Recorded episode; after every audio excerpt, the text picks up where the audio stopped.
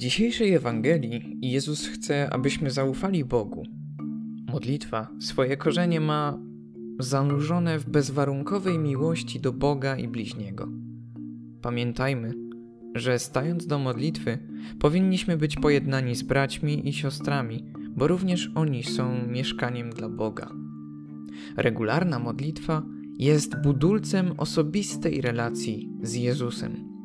W modlitwie to Jezus jest naszym nauczycielem i adresatem.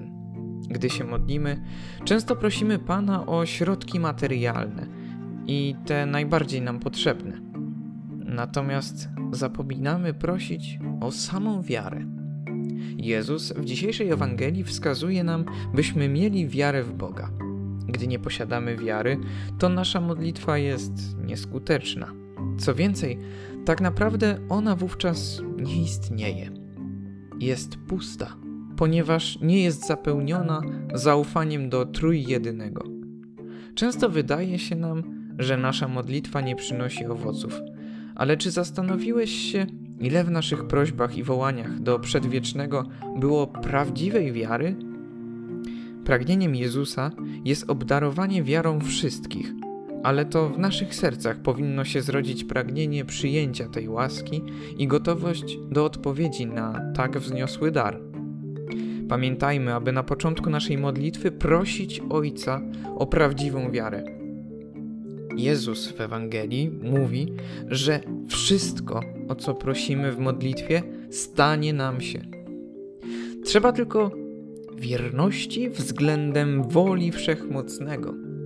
Modlitwy o to, co służy zbawieniu naszemu i naszym bliźnim.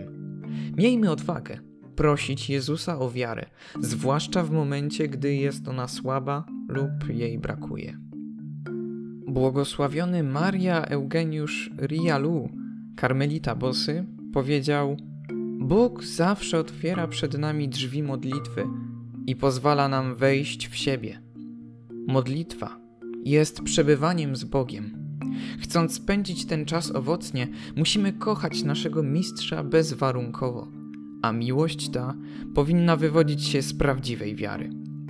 Święta Teresa z Lisieux w jednym ze swoich rękopisów tak pisała: Dla mnie modlitwa to poryw serca, to proste spojrzenie ku niebu, to okrzyk wdzięczności i miłości, tak w doświadczeniu, jak i w radości.